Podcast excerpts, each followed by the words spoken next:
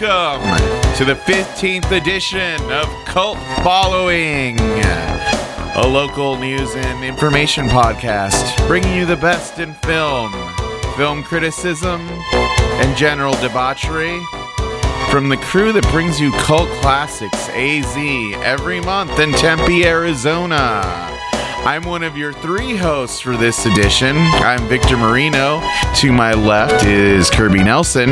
Yes. And to my right, Adam Rutkowski. Hello. On this edition of Cult Following, we will be talking about summer movies, but not exactly as you may think. Movies having to deal with summer, summer themes, or just summer, summer. I don't know. We're going to talk about it. You know, I can't give it all away. So, uh, as usual, uh, you can always check us out. Find us on iTunes at Cult Following. You know, it's free, and you should always try to get as many of your friends to listen to us because we're a cool podcast. You're a cool person. It all flows. We're also on SoundCloud and cultfollowing.co. And you can always check us out every month at Cult Classics AZ. Our next one, Point Break, July 18th. Oh, my sister and brother-in-law came to the last event, Jaws. Oh, yeah? and they said they had a really good time, even though we couldn't hang out a lot. Um, you know, because obviously I was working the merch booth, Mm-hmm. but they said they had a lot of fun. My brother-in-law bought a shirt, Mm-hmm. and uh, they That lovely one you're modeling right now. yes, as you can all see. This is an awesome through- through shirt, the which you'll be able podcasting. And my sister, uh, I don't know why it might just be my sister, it might be some of her friends. I don't know, uh, but she's coming back for a Point Break. Nice. Awesome. That'll be awesome. And tickets will be on sale at Zia Records later this week. Plug, plug, plug. And you can get our shirts at our new store, which should be launching later this week. Plug, plug, plug. and a redone website, correct? Yes. Updated. Yes. Mm-hmm. You can check that all out this week. Revamped. Revamped, Revamped, that's the for a new millennium. Not unlike Terminator Genisys, which comes out this Wednesday, which I have seen and now I can talk about. But I will not Oh, spoil it. Yeah, you can wait. Yeah. We're gonna go see it on Saturday. That Yeah. Saturday. Yeah, I'll see it. All right, we'll review it next time, but I can say it's it's worth your money. Okay. But mm-hmm. All right, but we're all going to talk about what have we all been up to in the film watching world or things we've been watching. I think you were most excited, Adam, to talk about all the stuff you've been watching lately. I saw Inside Out. the new Pixar. Yes, How was that? I liked it. It was cute. What I liked about it, it was very streamlined. So they didn't really have a whole lot of like filler things. They didn't muck it up with a lot of, you know, side stories, side steps. It was very straightforward and I really appreciated that. I didn't go into a big like bawling, crying fest like That's some people good. have said. There, there is a point where you're just like, oh man, that's really, de- you know, it's really depressing. Uh, but uh, I think because, well, the thing for me is I, I Did have, you see Jurassic World yet? I did. So everybody's seeing now. Did you see the amount of how many of you experienced a lot of people crying at the dying brontosaurus? I mean, that went full on like old Yeller at my screening. Oh screening. no, I don't know. Oh, okay. Uh, Well, I I, guess I did didn't it pay mine. attention. So I don't know. Let, right. let uh, Oh. no, please continue though. continue. Oh no, all my thoughts are now gone. Uh, the No, you said the streamline. father, yeah, right. No, the the father and son story for me is like really resonant, and I'll start tearing up anytime a, a movie has to do with the father and son So story. Finding Nemo, you were totally drowning. Um, n- not so much. Anyways, because I mean I had haven't like the Dory. seen Finding Nemo. I have no opinion. because that has like the Dory thing, and it's it's not It's got- necessarily it. It does have some parts, but I maybe I didn't relate to that one as much. I'm saying not just in like the the Pixar world, Disney World, Oh, or okay. whatever. Um, eh, but I'm, I'm trying to think of an example. I don't know. Any, it, it can be the littlest things, but this one didn't have really anything to do with father and son because there's it's the daughter uh, coming of age and then her emotions kind of uh, changing and whatever whatever whatever but um I know that there have been a lot more like moms who have been seeing this who have just been like bawling their eyes out because it's more of a, a mother and daughter. So it works for thing. like adults and children. Oh yeah, yeah. What would I, you- I don't, I don't you- think I've run across someone that said, "Oh, this is you know." It's How would like, you eh. feel in relation to other Pixar movies? Like, where would you scale this one? I really the ones that you've liked, especially. Cars.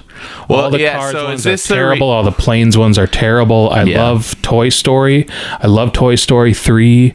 I loved all of them, but um, See, my fear is up. Still, I think. I Is think this a return to form for Pixar? that's kind of what I'm looking for. Oh, that's the million dollar question that everybody asks, right? Yeah, because I mean, the last like three years, it's been Disney and uh, you know Disney's computer animation, independent of Pixar, that's been like kicking ass. You know, you had Big Hero Six and Frozen and Wreck It Ralph. Those none of those are Pixar's. Pixar's Right. just been churning out Cars sequels. That's true. Yeah, Well, who's the guy that that uh, d- didn't he die from Pixar? uh, I'm not sure.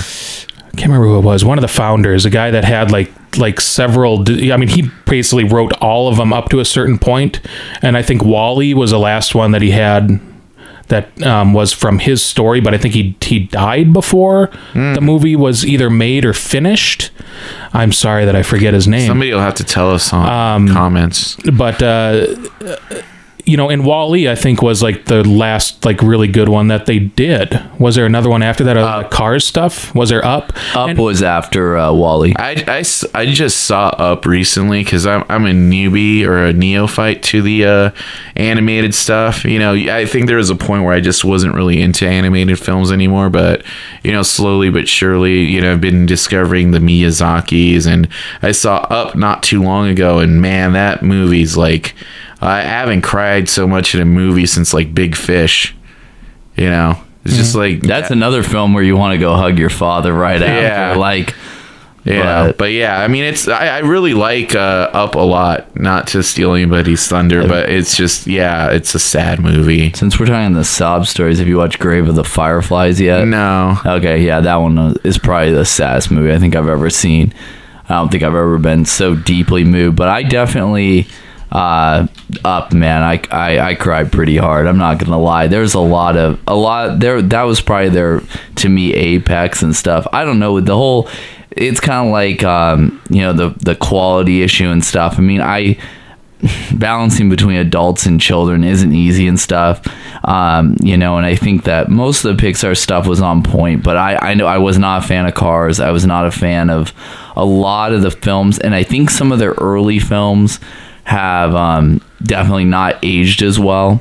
Um, and then some like i think a bug's life is pretty underrated. I Oh, think it's one of the more interesting ones. Um, but it's difficult. It's like uh, I think in video games and like anime and a lot of that stuff and just children's stuff in general, it's like that where it becomes very mascotty and very uh, like Despicable Me and a lot of the um, what do you call it DreamWorks stuff. You know, it fizzled out to yeah, me because like, I like just I like Kung Fu Panda a lot, but like I saw the trailer for Kung Fu Panda three the other day. I have like no desire to see that at all, and I love you know that whole world and everything. And it's like you don't need a sequel to that movie. That movie like had a good message. It was done well. Don't ruin it. Well, I didn't want to see the second one when it came out, but I did, and I'm glad that I did. It's good. Kung Fu Panda Two. Yeah. You haven't seen Kung Fu Panda Two? No, I haven't seen it. Wow. I don't. I don't. I was never that big into the first one. I mean, I liked him okay. I think that. Um, I think it's great that people though did in animation challenged Disney and that they were able to with more modern technologies and advancements able to pr- uh, produce their own. It's it's weird. I always hope Disney will one day make a return, true return to classic animation. And I mean, I, I didn't see Princess and the Frog um, and some of the other ones. I just I I, I just don't think it's gonna. I, I don't think it's ever going to happen, but I mean, my favorite Disney movie probably is either in the modern, more modern age is probably Beauty and the Beast, and I think classic is Robin Hood. I, I mean, mean, yeah, like I like that kind of stuff. I, I mean, it's cool they did like Atlantis and Treasure Planet and all those, and there was that era where they did like Titan AE, not Disney, but like competitors and mm-hmm. stuff. But I just animation is just kind of taking a weird toll these yeah, days. hand drawn animation. I think is like pretty much dead. I will say I like the way they did it. Well, in Kung- long form, it is. Yeah, like Kung Fu Panda. Like I thought the way they use hand drawn animation or something akin to that. Like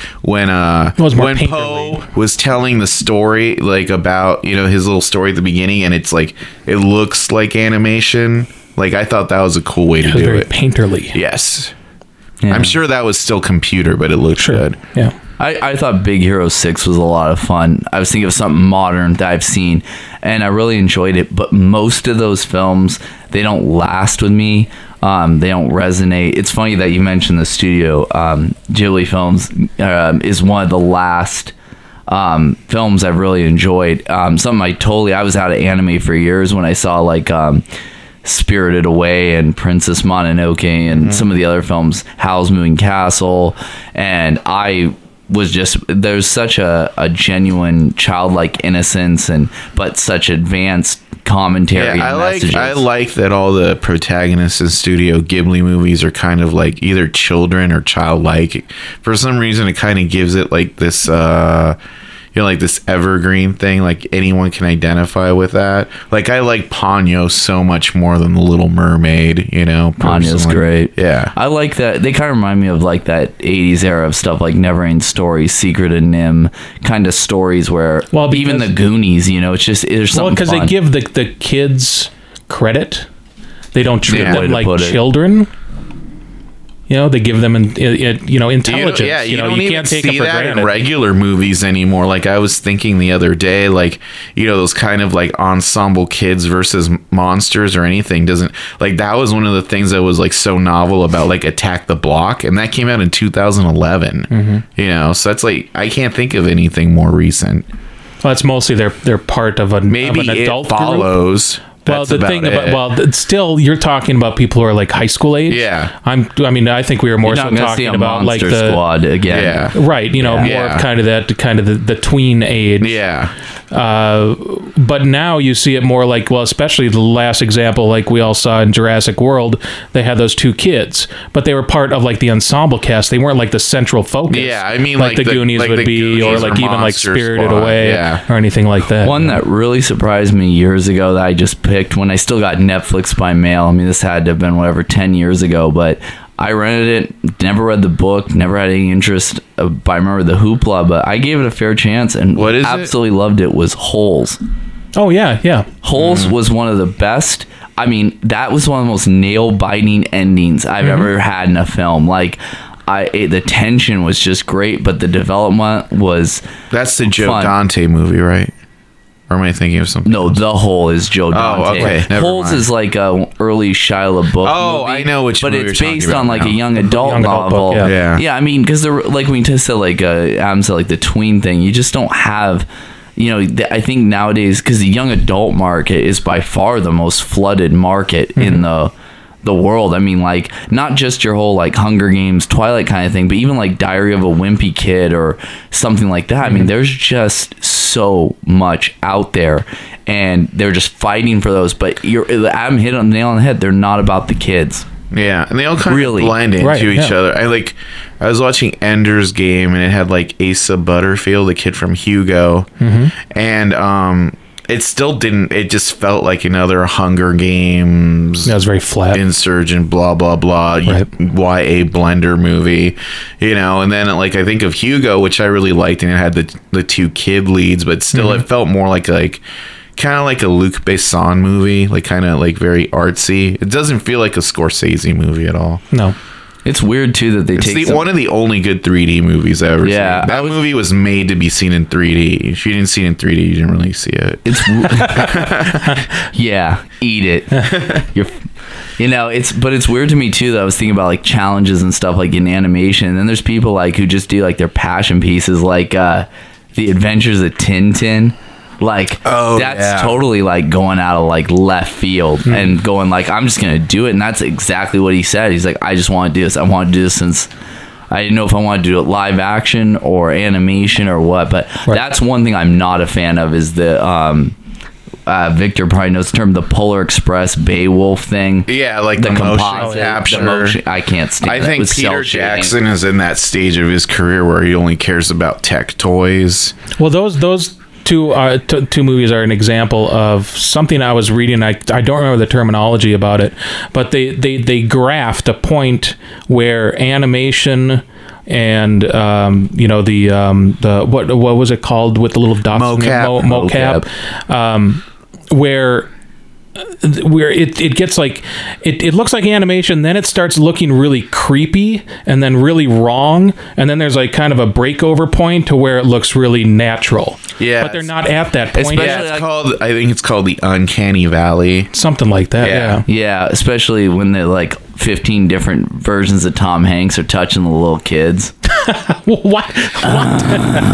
oh my In Polar Express, he plays Oh. like Oh, 10 yeah. Okay. different characters. Yeah. Okay. And Yeah. it's, yeah. Well, and that's okay. the thing. Like we've gone to a point now where like CGI is so photorealistic. Like Lord of the Ring. Like there's very little difference between like Tintin and like you know the Hobbit. You know, it's just more stylized. Mm-hmm.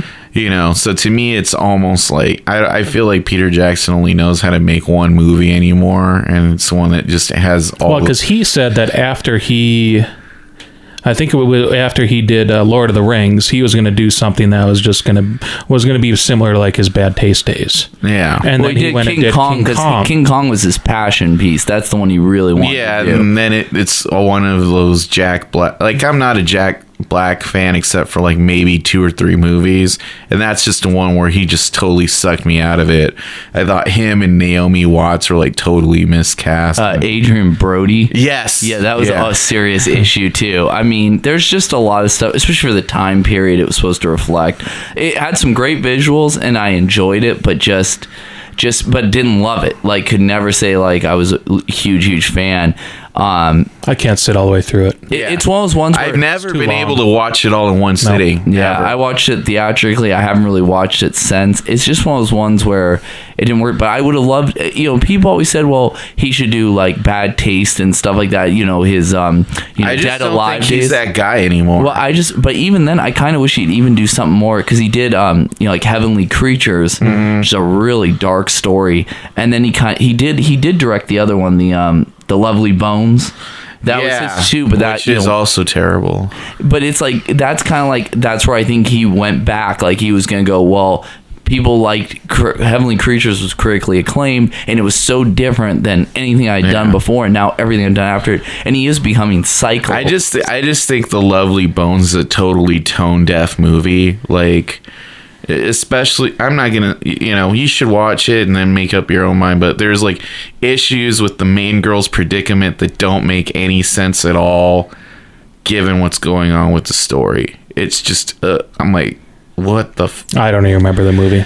Yeah, it's seen it, all good. remember. I just it's somebody I just was who's trapped con- in like you know an afterlife limbo and they're way too happy to be there when all the characters are kind of trying to figure out what happened to her you know It was it was like a you know Yeah. another thing another novel that was popular and Peter Jackson like I said I think he was trying to break out of the uh, Middle Earth ghetto. Yeah. and and the thing with the Hobbit films you know I watched them I was really excited. I still like Desolation of Smaug enough. I think it's the only one that has some of the essence of the original films he did.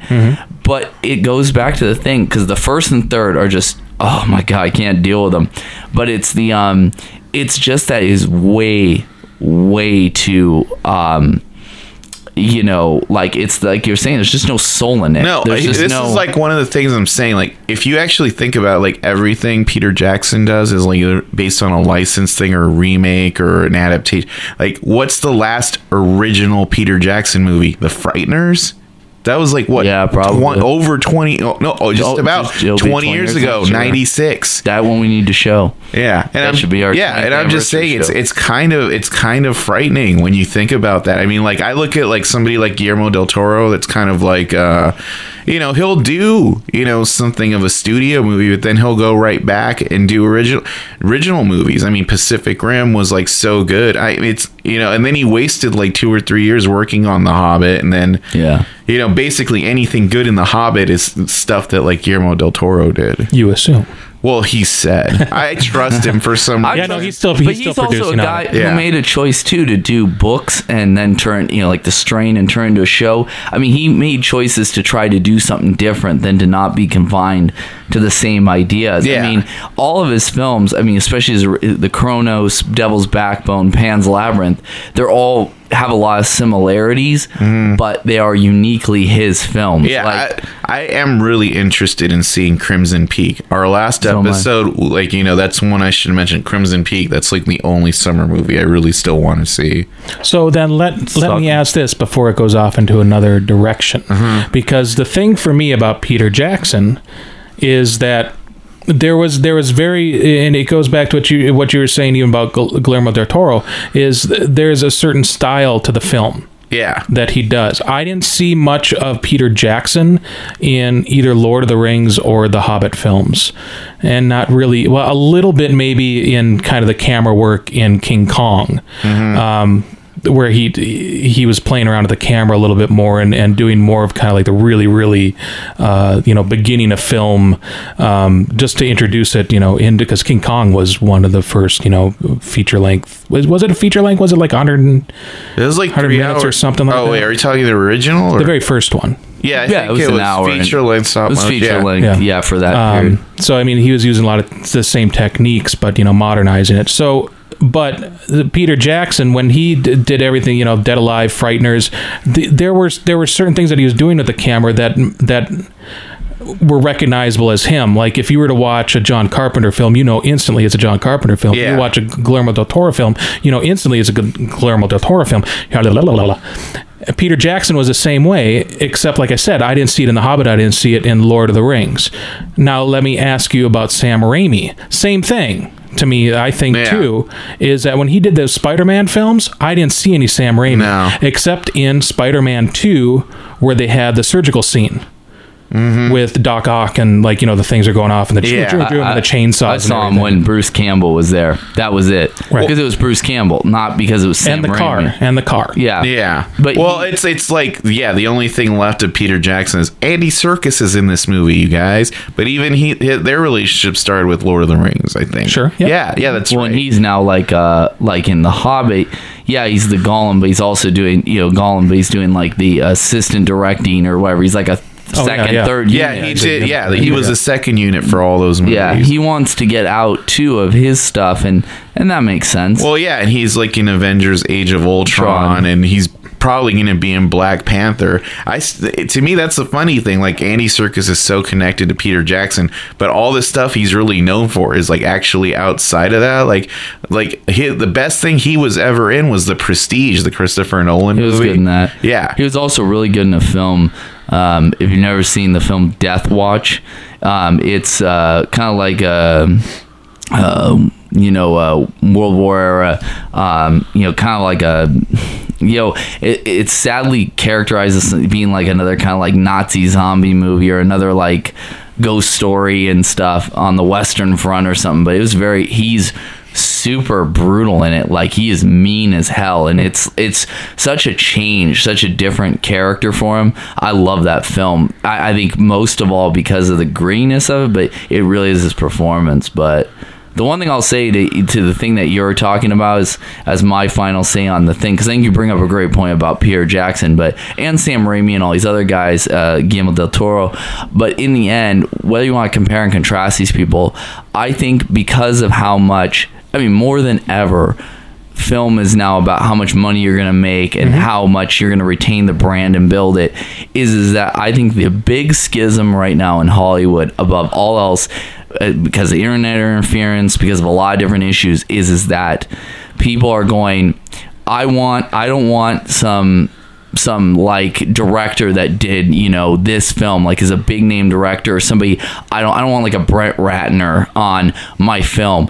I want a Guillermo del Toro. They want like a fan favorite somebody they know because I think that's why Peter Jackson got those films is why Joss Whedon was doing the Avengers. They Yeah, that's they a solid yeah they have a pre- proven track record but then it starts to diminish either because people don't think the the quality is there or they get exposed for not being the geniuses they were, like or- the the J.J. Abrams, Damon Lindelof uh, effect. Yeah, there's. a- I mean, you Victor just gave some great examples and stuff, and people have really strong feelings, but there is no in between. There is no one who is the total auteur slash fan.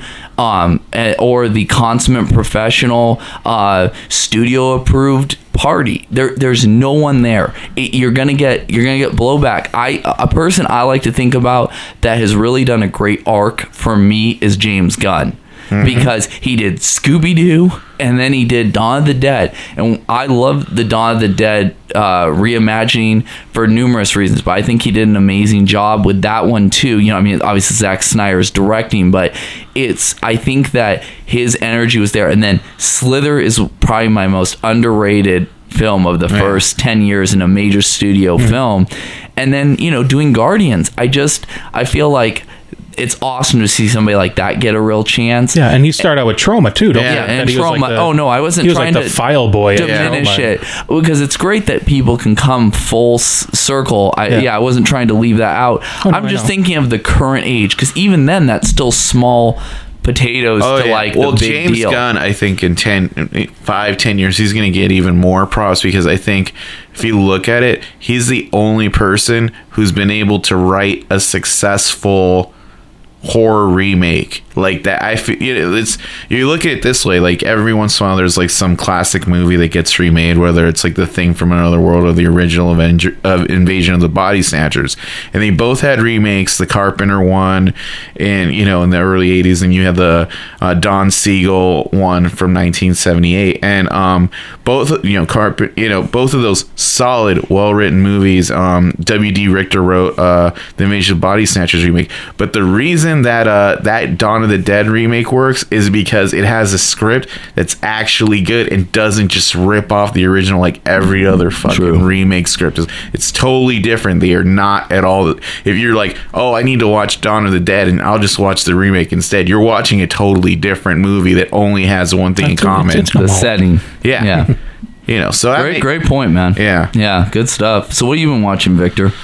Uh, I watched the first couple episodes of the new True Detective. Um, I haven't seen the second one yet, so don't spoil it. I'm not going to spoil it. I Um, loved the first one. I know. I am not a, fan opinions of the it. first one, but I could see why people like it. I do feel the second one weird. The second one, like it is, yeah, it's a much weirder. I'm still not sold on Vince Vaughn as the heavy. Oh. Like, um, I kind of feel like it's like the the dare, the the Kingpin arc from the Daredevil Netflix show. It's Mm-hmm. like this is so familiar. I do feel. I'm not gonna split. I do feel like the second one did open it up for me more. Like, okay, I need to see what happens next. But the first one didn't grab. Like, I rewatched the first episode of the first season of True Detective. Think maybe it's just the first. Like, maybe I, you know, the first episode that one was kind of weird. No, like no, it like laid everything out. It's just a completely different style. Now, if there wasn't a first season of True Detective, can you remove yourself from that? That's what I was trying to think. And I'm like, if this had been its own show, because I also watched The Brink and Ballers. I'm like, I watched all three of them. I'm going to give each of these three shows a chance. I will say that I don't know if I would watch, would have watched the second one if it didn't have the track hmm. record. Because to me, it was like, just I, I felt that writing was a little heavy handed. oh yeah. Very, I mean, a little. It's very heavy. Oh yeah. But it has a really good visual style Uh huh. which is interesting because uh, both of the episodes are directed by Justin Lin, who did all the Fast and the Furious movies except for the last one. So that's it's interesting. See, I just like all the scene chewing in the first one. Yeah. And it was just it was so gross. Yeah, It's like you could, you could almost like just reach out and if you touch the screen, like something would get on your finger. yeah. Well, there's that scene with like uh, what's her name, Rachel McAdams and her father, Mm-hmm. played by Da- David Morse, and I'm like just thinking like, God, this is like. Reading a bad play, the characters are saying exactly what they're thinking, Oh, Yeah, and there's it's like, almost there's like no the, subtlety. It's almost like the like the Fifty Shades of Grey of True Detective. yeah, It's it's so obvious and on the head and so bizarre and weird Yeah. that you're like, how did this even happen? And then where is the perspective of the writer coming from? Is it just because he had so much pressure from the first I- season yeah, that's to the go thing. Like, I almost feel like the they should end? have waited another year, maybe. Like, give it a little bit of because to me, True Detective t- is not a TV show. The first season, it feels like one long movie. Yeah. You know, like when I, the I got the Mondo Steelbook and it says True Detective: The Long Bright Dark. Like Oh, that's nice. it perfectly. I'm like, yeah, it's just one big movie. Yeah.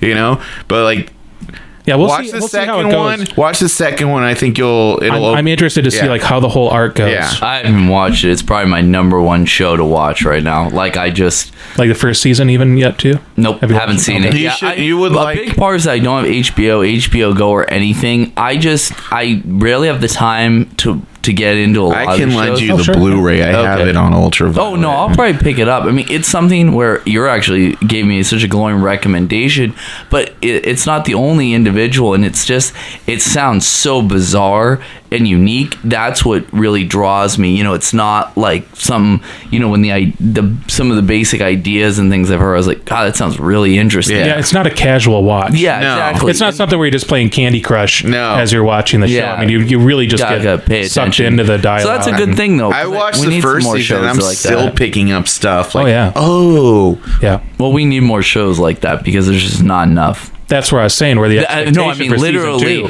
That's the best description I've ever heard. So you're not playing Candy Crush, Yeah. or some game or something. I mean, I multitask so much now. I'm reading a magazine, looking online, um, doing something. You know, like whatever, eating. You know, it's like you always.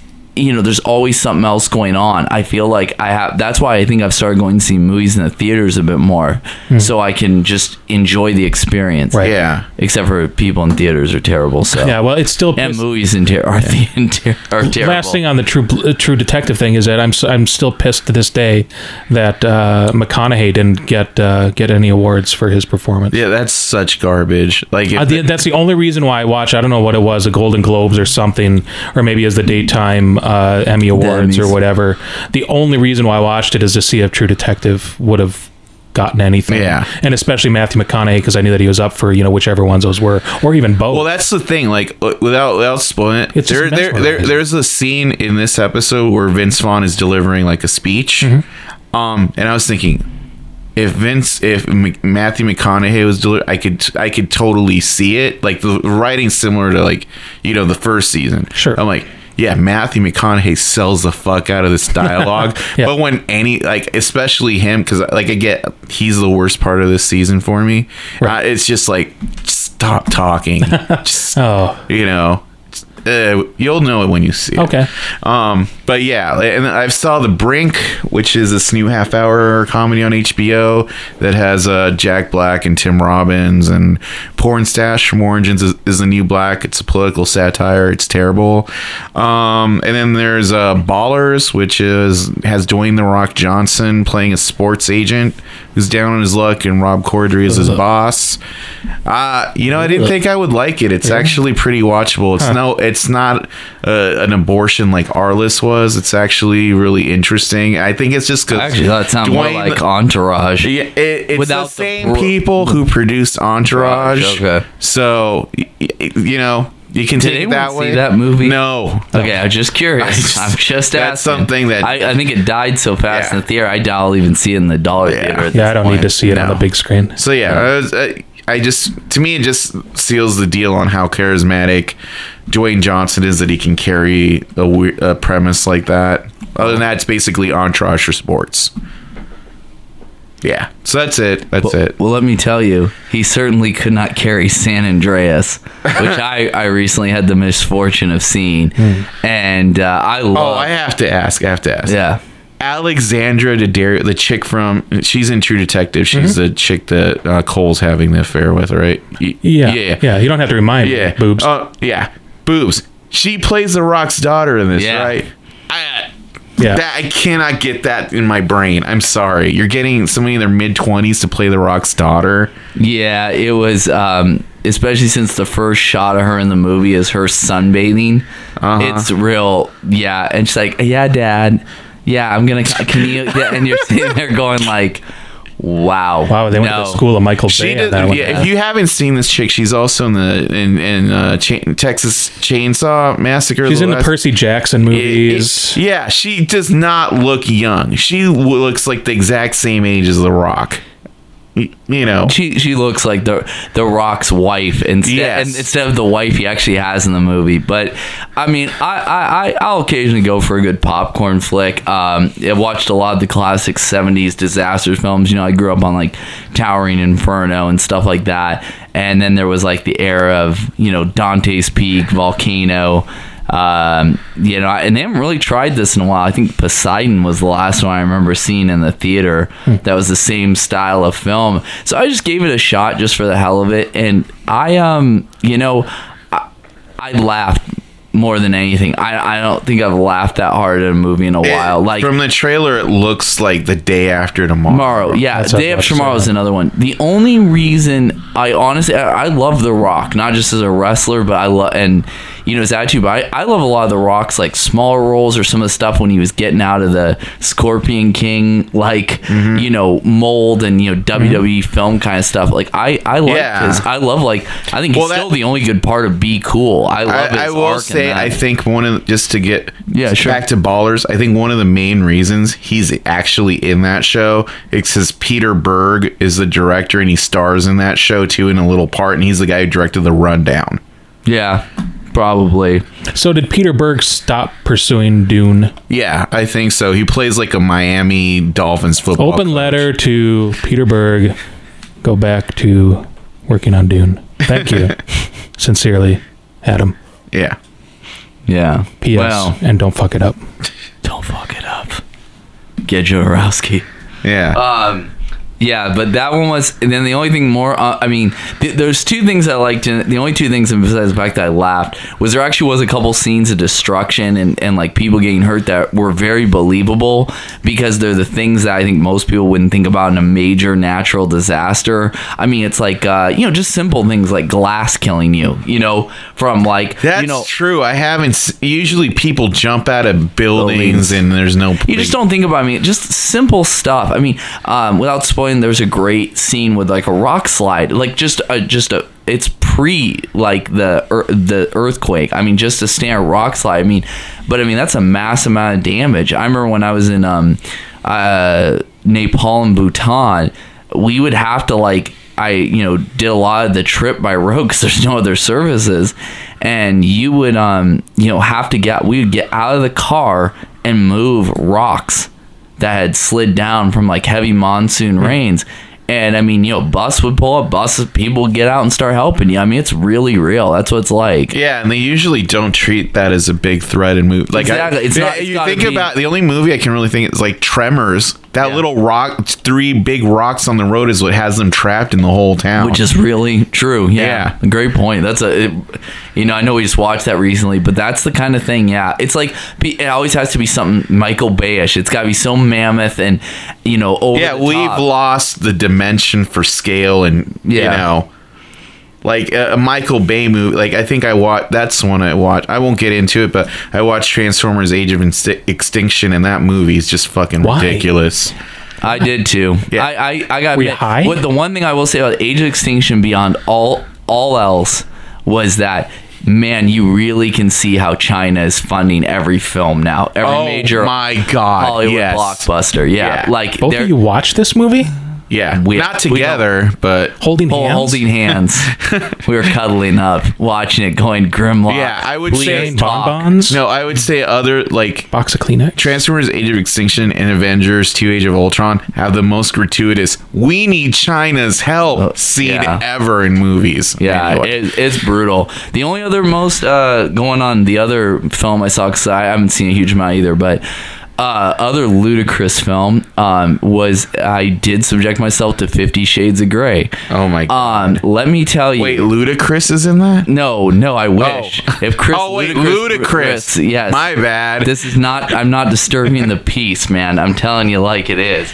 It, okay, first and foremost, like I understand a lot of these films and and their appeal, especially among women. But this one, I I got him as the most blatant thing I've ever seen. Just really, just d- d- the plot summary in your head. It's about a young poor college girl who ends up doing an interview with this young, handsome, ripped billionaire who buys her cars, buys her all this stuff, you know, takes care of her, and then you know his whole thing is like we're gonna make a contract to have you know a uh, you know a sub dom relationship. You know, he's into BDSM and all this, and I would like, love to meet that lawyer. yeah, it's exactly, and it's so like I mean, first and foremost, like I'm not.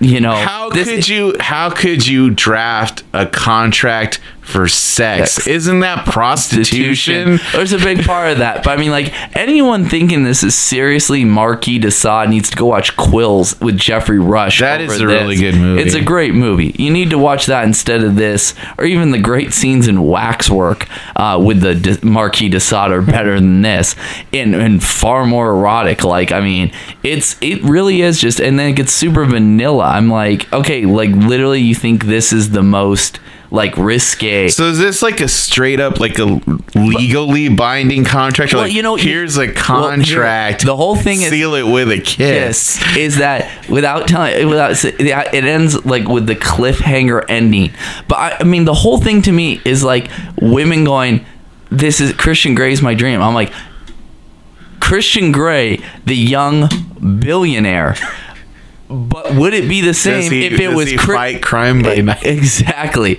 I was like, but would it be the same if it was Christian Grey, the janitor? I don't think so. I mean, it's just one of those things. I, I couldn't believe it watching it. It's just so like. But I don't even want to talk about it anymore. Let's just. I'm gonna just try to forget about. it. Other than that, Already uh. I, Exactly. Thank you. Uh, I did watch. Uh, I've actually never watched it. I've been picking up a lot of cheap wrestling DVDs since the network's been out. Um, you can get them for like a buck, and I picked up the Roddy Piper Born to Controversy. I've and never the, even heard of the. Roddy Piper. It's just one disc of his. Uh, is is like it's like the feature length documentary, and the other one's like some great matches, but Oh, cool. really fun stuff. Um, and then uh, I enjoy it. Uh, I've been watching Grimm season three. I'm catching up on that. It's not a great, great show, but there's something I like about it for some reason that keeps me coming back. Um, and then the last but not least, I have amazingly never seen this movie as a huge uh, horror movie fan, survival horror video game fan, but is the movie Stay Alive from it's from like 2005 or 2006. And Is that the Ewan McGregor? No, No, it- wait, that's it- Stay. Never mind. Stay. Yeah, it, this is like a um. This could have been. This is like the the. Is this a Uwe Boll movie? no, it's not Uwe Boll movie. It's like Oh no, I'm it's thinking like Alone in the Dark. dark. Yeah. No, that's absolutely an abortion. This is like the mongoloid stepchild of um uh what do you call it? Uh brain scan. This it's literally about a game that kills you. Um it's got but the best part about the whole movie, I mean it's just it's your standard like Blumhouse Platinum Dune style of filmmaking. But the best part is that I, I didn't know it had Frankie Muniz in it from Malcolm in the Middle, Right. and uh, just just Hey, he lives here in Scottsdale. he does. I saw him at the Costco uh, over on 44th Street getting a churro and a chicken salad. Thank you, Victor Marino. And that Gossip was your uh, that was your Frankie Muniz update of the week. Yeah. Yeah, I remember when he was in he was in a pop punk band. He played drums, taking the Jason Schwartzman route. Yeah. Uh, except for it was uh, "You Hang Up," which is the most pop punk band name possibly of Wow. all time. But uh, other than that, I will say I did get some awesome blues. So hopefully in DVDs that I'll be able to talk about next one. I did get the uh, amazing eight-hour Hellraiser documentary, Oh my which God, I barely put a dent in. Um, and then I got Society. I know Victor picked that up recently, and uh, I promise next time I will talk about Clown. But now I want to talk about summer movies. Well, Adam didn't. You, What? What did, you didn't did I not to talk do? about your catch up. What were you watching? Yes, I did. Oh, we did. Inside Out. oh, that's right. And then that went in- that kinda We've been- snowballed. We've been bla- we've been babbling for a while. All right, sorry. sorry. so sorry. No, no, no. I, I think it's all been very interesting. Yeah. Well, we did just show Jaws like what now two weeks ago, which you know. God, time is flying. I know, and that, that We actually set on the during 40th anniversary. Yeah, That's amazing. And that movie's set on the Fourth of July, and that gets us right into our talk about summer, summer movies. Movies set in summer, featuring summer. Would you consider Jaws a summer themed movie. Well, yeah, it's it's set on a beach. It happens Fourth of July weekend. Oh yeah, that's right. Okay. And yeah, it is yeah. the movie that launched the summer blockbuster. Yeah, so it's the It's quintessential. Yeah, that's like yeah, that wins the you know the Preakness or the Triple Crown right there. You know of all of summer movies. You know, but that, that triathlon yes. Well, I think too, it's interesting because when you the think about Secretariat. Because we're gonna hey, hold on. Victor needs to sip his mint julep. I declare. Um, it's interesting out. too because you think about films at that time. Uh, you know, that's the Beach Blanket Bingo was the previous like summer movies of that time period. So there really Frankie wasn't. and Annette. Yeah, there Yeah. really wasn't a lot of like, uh, definitely not like Terror at the Beach, except like really bad B movies. yeah. So, you know, it's definitely an interesting thing in that respect. I mean, do you want me to start or do you want? Go right ahead, man. Go ahead. Uh, okay. Other summer movies. that- I, I tried not to pick scary movies, so uh, you know, forgive my list if it seems a little vanilla. Uh, Point Break, which is which weirdly enough we are showing, but it's it's uh, kind of basically an evil version of uh, the Endless Summer, which is another summer movie where it's you know the uh, Patrick Swayze and his gang of uh, bank robbers uh, are basically just bankrolling their endless summer as they follow the ultimate wave, you know, and it's So would you consider that because as I was doing research, there were a lot of like little subgenres to the summer film, and I left it wide open for you guys, Yeah. which is totally fine. You know, there's like the surf movies, there's the beach movies. You know, yeah. because like so, some places it's like the beaches all year round. Oh yeah, no, I, I basically tried to keep my list to movies that take place during summer. Mm-hmm. So that remind you of summer. yeah, no, but Point Break hap does take place during the summer. Yeah, so that's why it's on my list. You know, Gotcha. And um, I also had the Parent Trap. Either Oh. I, I think I think you could either have the Hayley Mills or the Lindsay Lohan version. I think they're both good movies actually. yeah, I, did. I, I like the newer one too. But yeah, it starts off at a summer camp, you know, and it both of them actually started off special effects advances for their time, you know. Mm-hmm. You know, anytime you see now in a music video, it, all those things were like they have the really oh my god, it looks like there's two people in frame. Like the Parent Trap, the Disney one, is the one that pioneered a lot of those same tricks they use today. You know, not the Benjamin Button face replace, but everything else.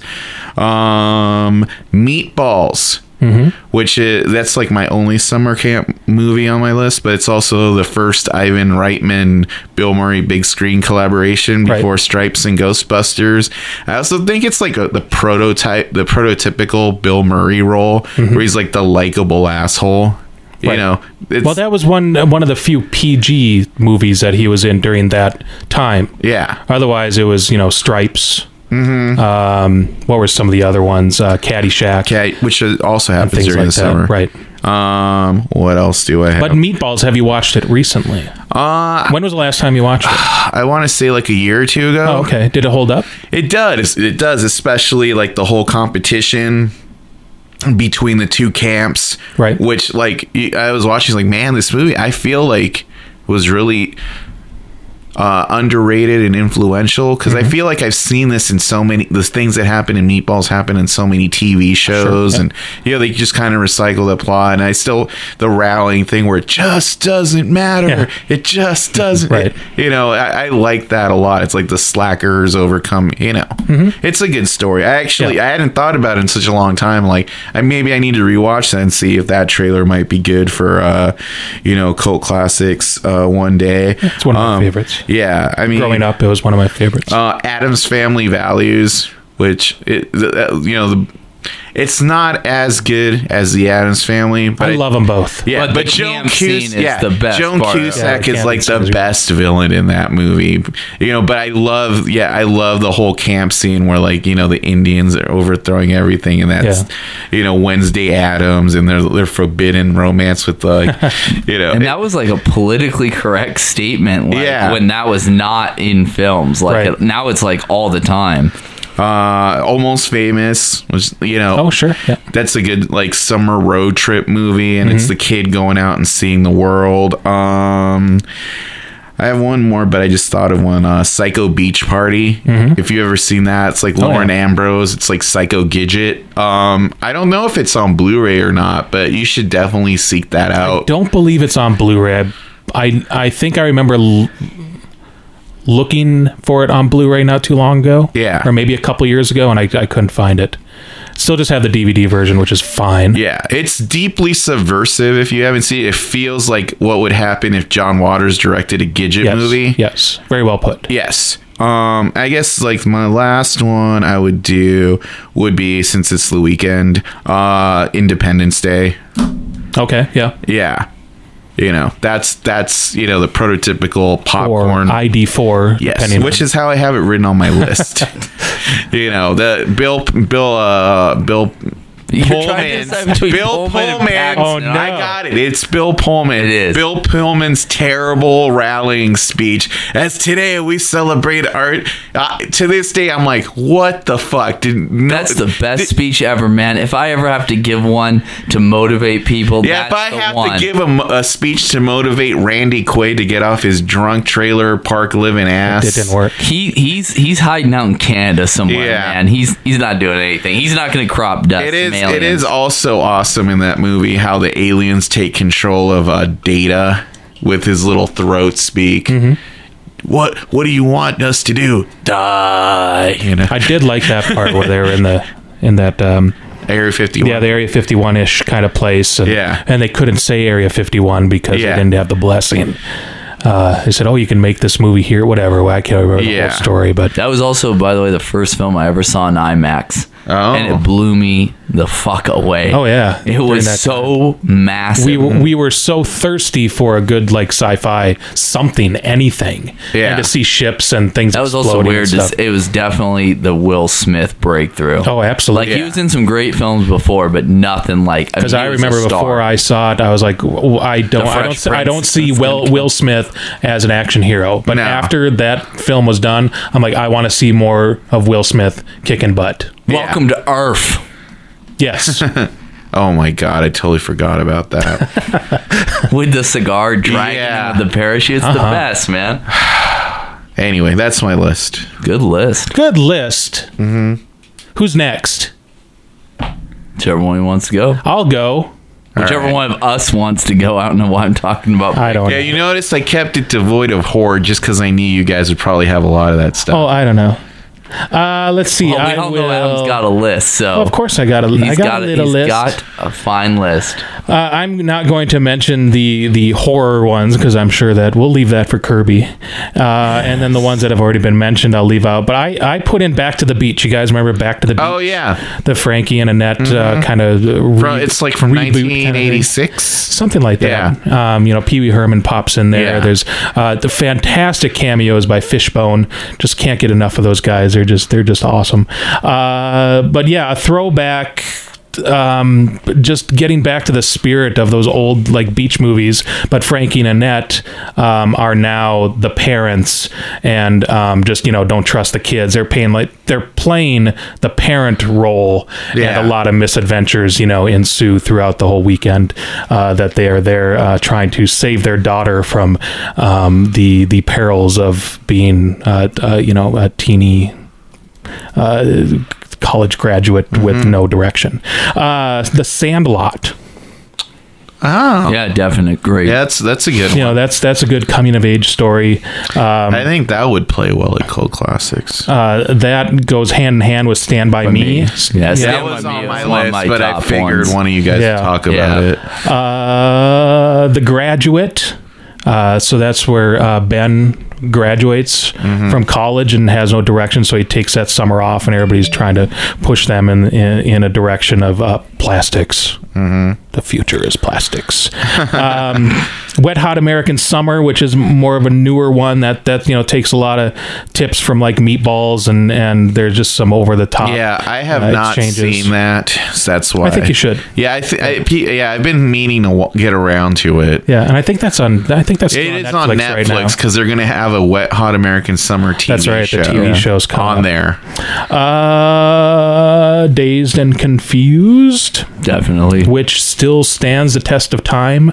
What was that 93, 94, 92? Something like somewhere that. around 93 early or 94, 90s. yeah. Yeah, 93. 93 sounds Yeah, But right every to every me. time I, I take some years off from watching it and then just pop it in randomly, going, "Ah, I feel like watching, watching Dazed and Confused. Watching Ben it just it gets it gets better. ass. It gets better every time I watch. The watch young it. Milla Jovovich. Yeah, And the best Matthew McConaughey like Absolutely. sketch All character right, ever. right. yeah. You know, I keep getting older, but they stay the same age.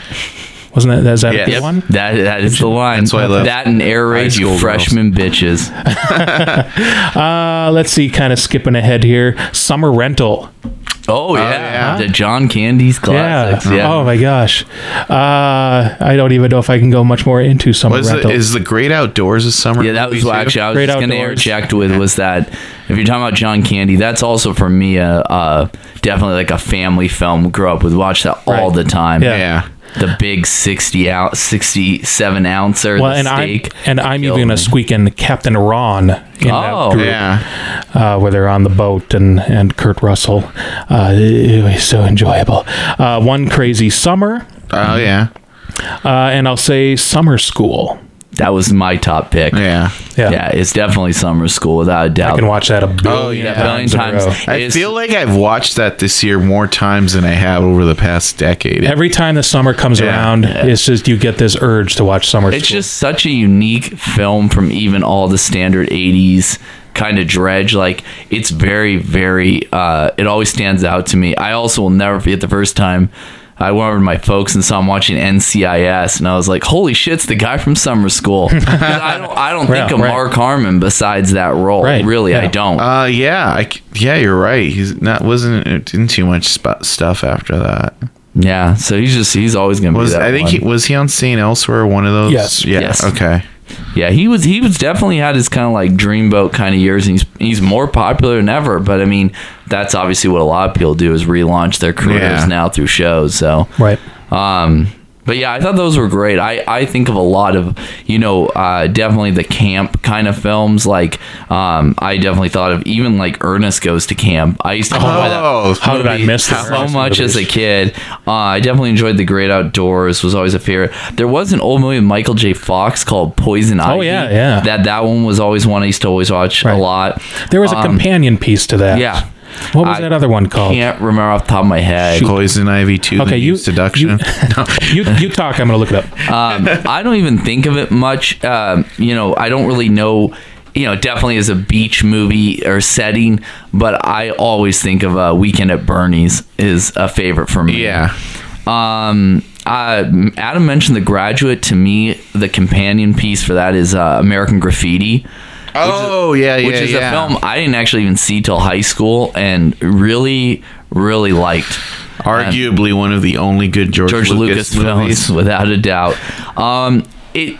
I don't know. I, I, maybe it takes place during summer. I don't It remember. does. The date. No, not that one. Uh, the next one I was gonna say was. Um, but I definitely remember as another kind of summer film that I'll always have uh, in my junior high years was Speed.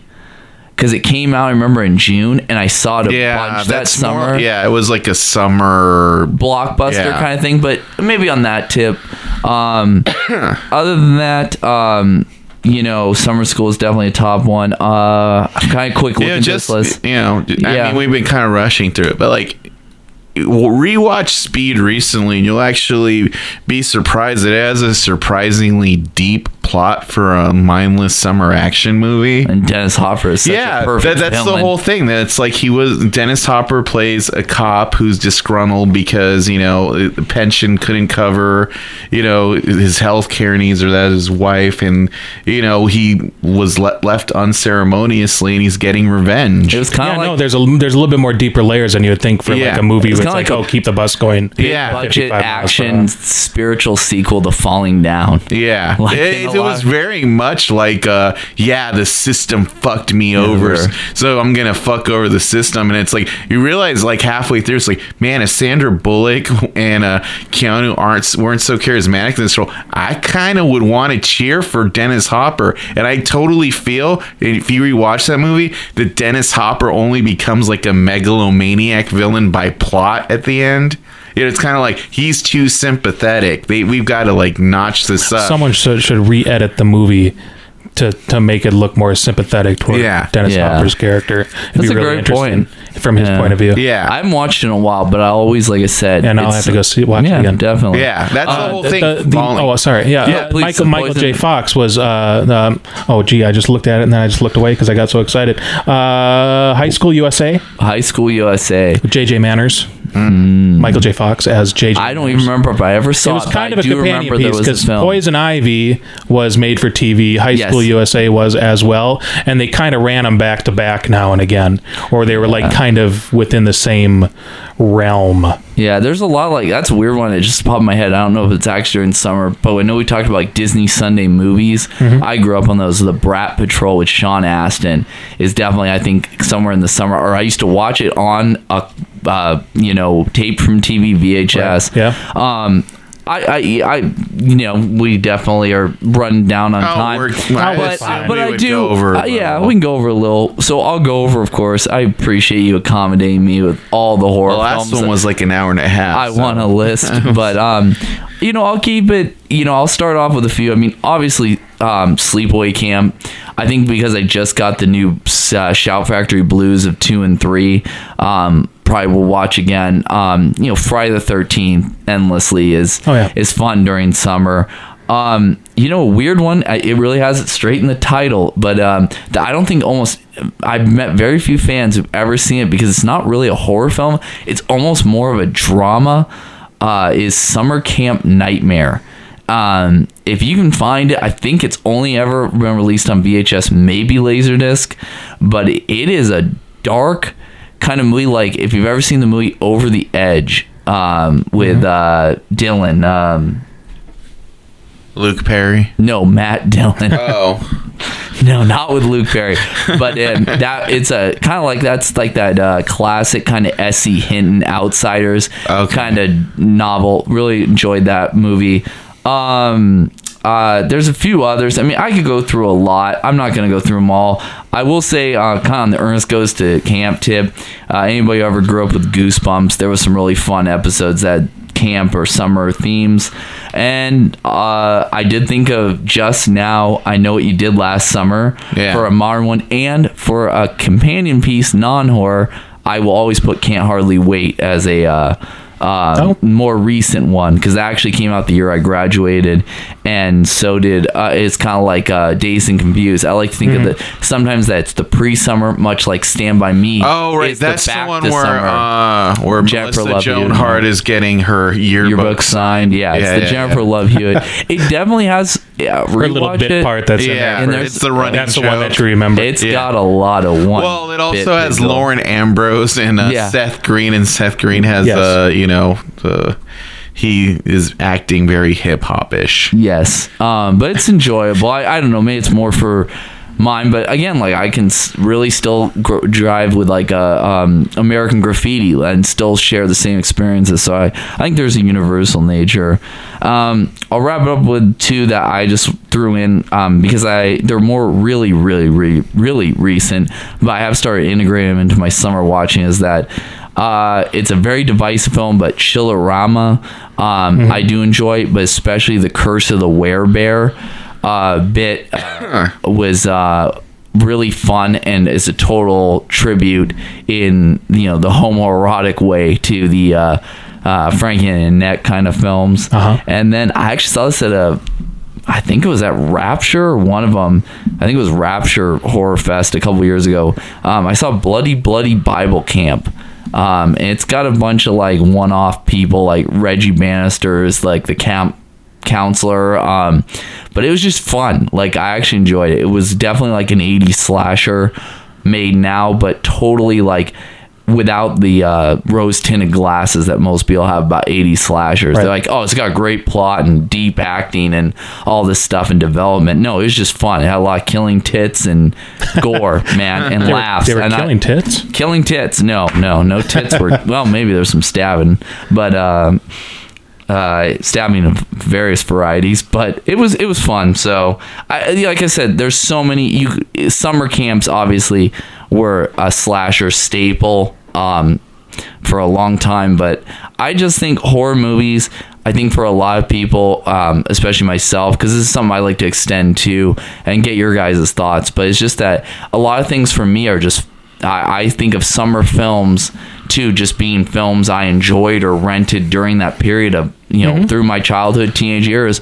A lot of films. I mean, yeah, I saw um, uh, films in the theater, but not many. Most of my summer memories from movies are watching them on VHS. Right. That what I rented. So I have some sometimes that some summers were slower than others, and that's where I really uh, Yeah, I was, you know, I was recently talking to my mom about, um, you know, th- it, you for, you forget sometimes what it was like before you could, before you had your driver's license, before you had a car.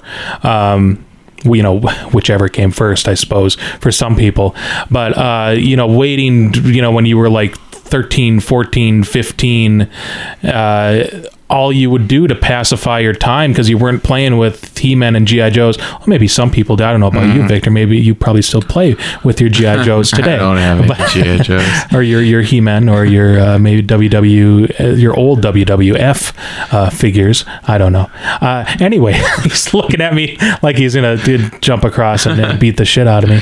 Uh, but that's what I did. No, is- you're gonna is- fight out with action figures. is we didn't i guess we didn't really like walk to the store. There wasn't anywhere that was necessarily close to get videos. I guess there was but we didn't prefer going there. We'd go a little bit further down um, but we would load up. I mean we would at least get like three videos if not come home with like six or more.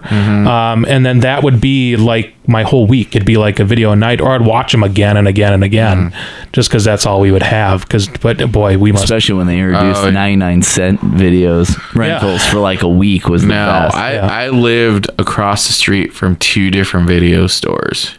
So it was more like I um, um, treat it like one like a lending library. the like I- molding of Victor Moreno. you know, like if the one if uh, King Video didn't have it, Omega Video would have it. You know, Yeah. Oh, it's too bad it wasn't Alpha and Omega. no, but that and then like there was another one we remember of that was like two miles away called Pro Video. So you know it was like you know, and then there was a fourth one. So it was like we were movie. You know, it was. I would go. I'd rent sometimes up to three movies a day. Like I'd start watching if it went an hour in, I'd be like, "Oh, this is stupid," because you had an hour to return it if there was any issue. Oh. So if I'd just go in, if like it didn't grab me, I'd be like, "This is stupid." Return it. Oh, it wasn't rewinding right. Oh, okay. wow The Yeah. first loop in the system that Victor learned. Yeah That's cool though. That you Yeah. had so many choices. I had. s- Well, that's why I've seen so many shitty movies. So Yeah, that's true. But I mean, that was the thing though. You took a lot of gambles and stuff. Uh, I mean, that was always the video store deal. Was that you took a lot? You took a chance. It was like uh, back when I was a kid, going to the library. You only got to take a couple books out at a time, Right. And you really had to pick the ones you wanted. garfield at large yeah, Always. Oh, I had that. Yeah. So many Garfield books and Far Side. Definitely a lot of the Far Side. But you know, um, I don't know. That's just the way I look at it. Is that summer to me is, uh, you know, was a time to catch up on movies too. Because the only time I'd get to watch is we'd get to rent one. And I also was a big, um, big into video games when I was a kid. So a lot of times, you know, my mother was like, "You got a choice. It's going to be a video game or it's going to be a movie. That's it, one or the other." So I also have some a lot of summer memories of gaming. So See, I just I re I, I remember the one that I went to that we like to go to is because the membership you paid monthly for. And I remember it being quite a bit, but you could rent as much as you wanted, True. as long as it wasn't a new release. Yeah. And then the new release you had to pay like a you know the premium for or whatever. Yeah. And you could only keep it for a day. Mm. yeah, sounds about Yeah. right. They, I remember, but then I remember where you could uh, get a new release and you could keep it for like a week, and how that just messed everything up. Before people were like, "Oh, is this back in yet? Is this back in yet?" Oh, yeah. Because everybody would rent it on the first day it came out. Like if it was like Back to the Future, I definitely remember Back to the Future when that came out. People would be waiting in line to rent it. Everybody rented it that day. You couldn't come back to the video store for seven days because everybody had it for seven. Yeah, days. I think it ended up. Yeah, by the end, I, I remember it was like you could rent a movie for like you, you either that night you bring days. it back Yeah. the next day, so like one or two days. Yeah. But Yeah, that was, was definitely the strictly max uh, you could do. I mean, otherwise you're just paying out for late. Yeah, because otherwise it was like that. You know, when Blockbuster and Hollywood Video came, they like fucked everything up. You Yeah. know. Yeah, well, that was the big. I mean, if you owned a mom and pop video store, a store from '86 to '96, maybe in upwards of up to 2000, Mm-hmm. you, I know the reason I know is because one of my family, our family friends, did. Um, when I was a kid, they had one, and they did retire multimillionaires because Wow. they had made so much money. Because the they, I mean, but you gotta understand, you were paying a premium price for tapes back then. Sure. But between the late fees and all the uh, accoutrements they were providing and stuff like the candy and all that, it, it, huge inflation. It really paid off. Video games and stuff were expensive, but like they're expensive then as they are now. Fifty bucks a title. But if you could get, um, you know, uh, three day rental for five dollars, you know, and kids, I'm racing to. It's like racing to finish a movie, racing to finish a game. Yeah. That's why a lot of times I mentioned the Disney Sunday movie thing. I would watch a lot of tapes I did off TV. That we had to rely on that Oh, sure, yeah. sometimes. I remember watching another kind of weird summer movie for me on the horror uh, genre was It. Mm-hmm. I watched that a ton because uh, it was it is kind of it was the summer of '58 in the mm, film, but Yep. it's that kind of stuff, you know. It, it was just that was just the way it was. Yeah, that's yeah, that's what we did. yeah. So I think I, it's I, hard. it's like I still remember too, like seeing movies where like you know there's a movie and it's like a very grounded setting, but like I think of like Karate Kid Part Two, where like they decided to go to Okinawa, so of course they had to make it so like it was set six months after the last one, right when school gets out, so that way Daniel could go to Okinawa with Mr. That's true. Miyagi. Right. and then and then I tried to set up to be able to break the ice blocks, but all I had was like otter pops. But you know, it worked out. Like there was yeah, that's very true. That is uh, completely that they actually did cover that a lot of movies was ways that you could have that gap and it was Yeah. always, oh i know a perfect one too i'm gonna add don't tell mom the babysitter's dead That's right. it, she's going away for the summer to australia Right. Yeah. that's why the mother is yep Well, I haven't seen that one in a long Yeah. time. Yeah, great, great movie. I just found out the kid died too. Which one? The middle brother died, not the, the well, he's the younger brother. The because there was the Kenny, the heavy metal Yeah. kid. Not him, but the other brother, the one who's like trying to be Don Juan to all the girls. Mm-hmm. He uh, he died like of a overdose or something. I think in like his early twenties. oh wow. It's one of those. De- you know, it was, I know I, I gave in and had one of those clickbait moments. Sure. Where you see something, it's like ten stars you won't believe are dead. Ten teenage stars, and he actually was one of them.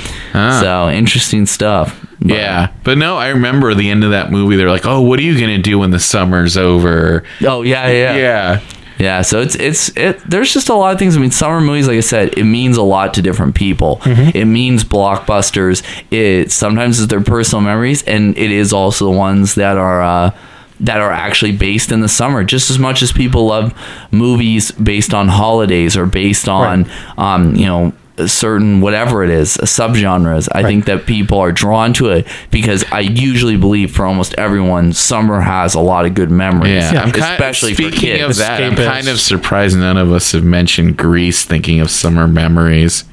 You know, I, I did not have a I blast with any I summer did run across that, Mm-hmm. but it's only at the beginning. Yeah, but it has the whole how she met him. The whole Right. setup for the movies during the summer. Yeah, the right. summer loving song. Right. Yeah. But most of it takes place at the school. Yeah. during True. School.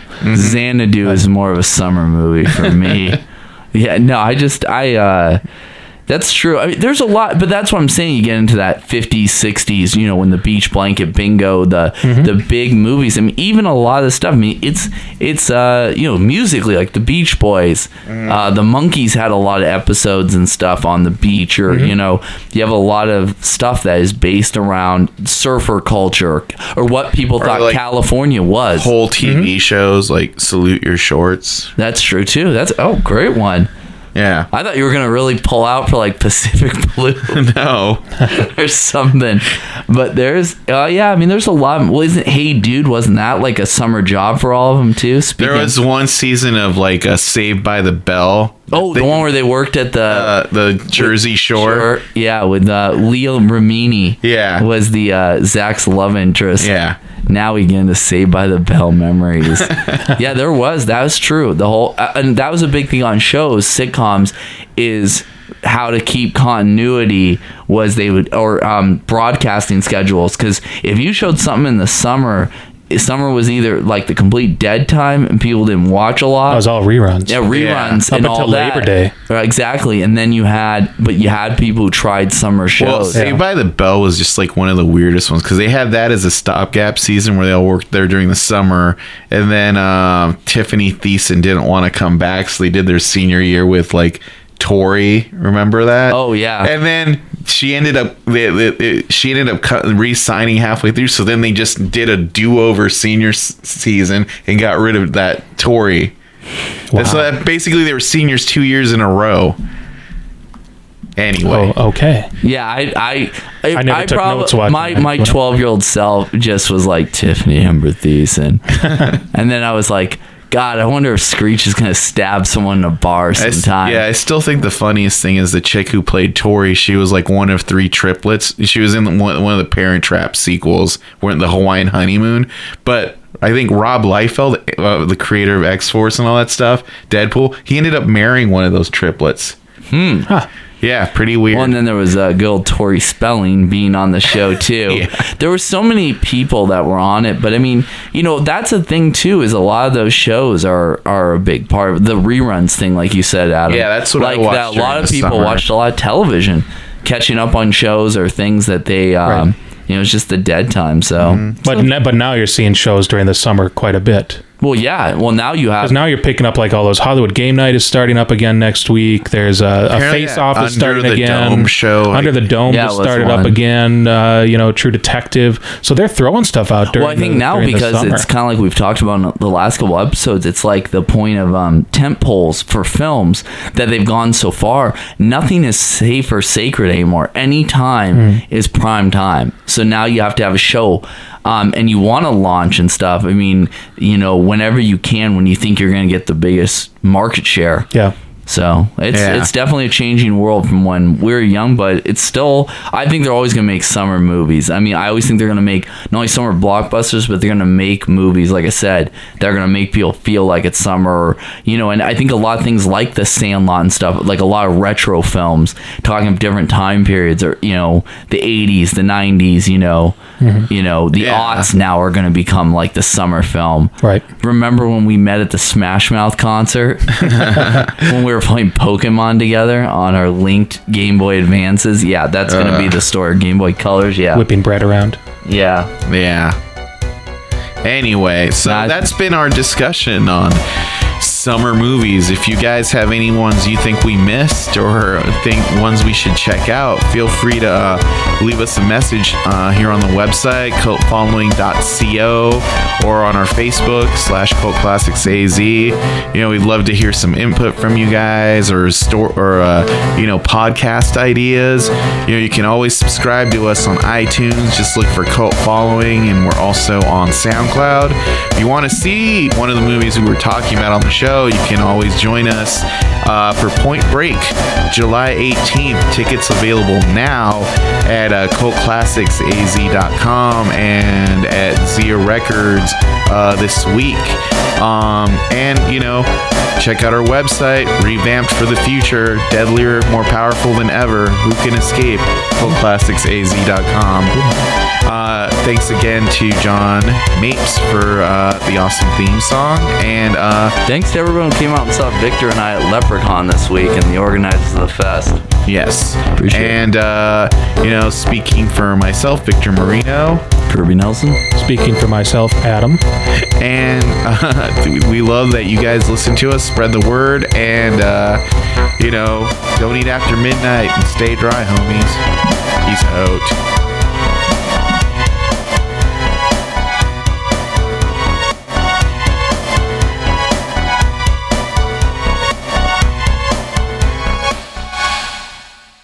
Pikachu!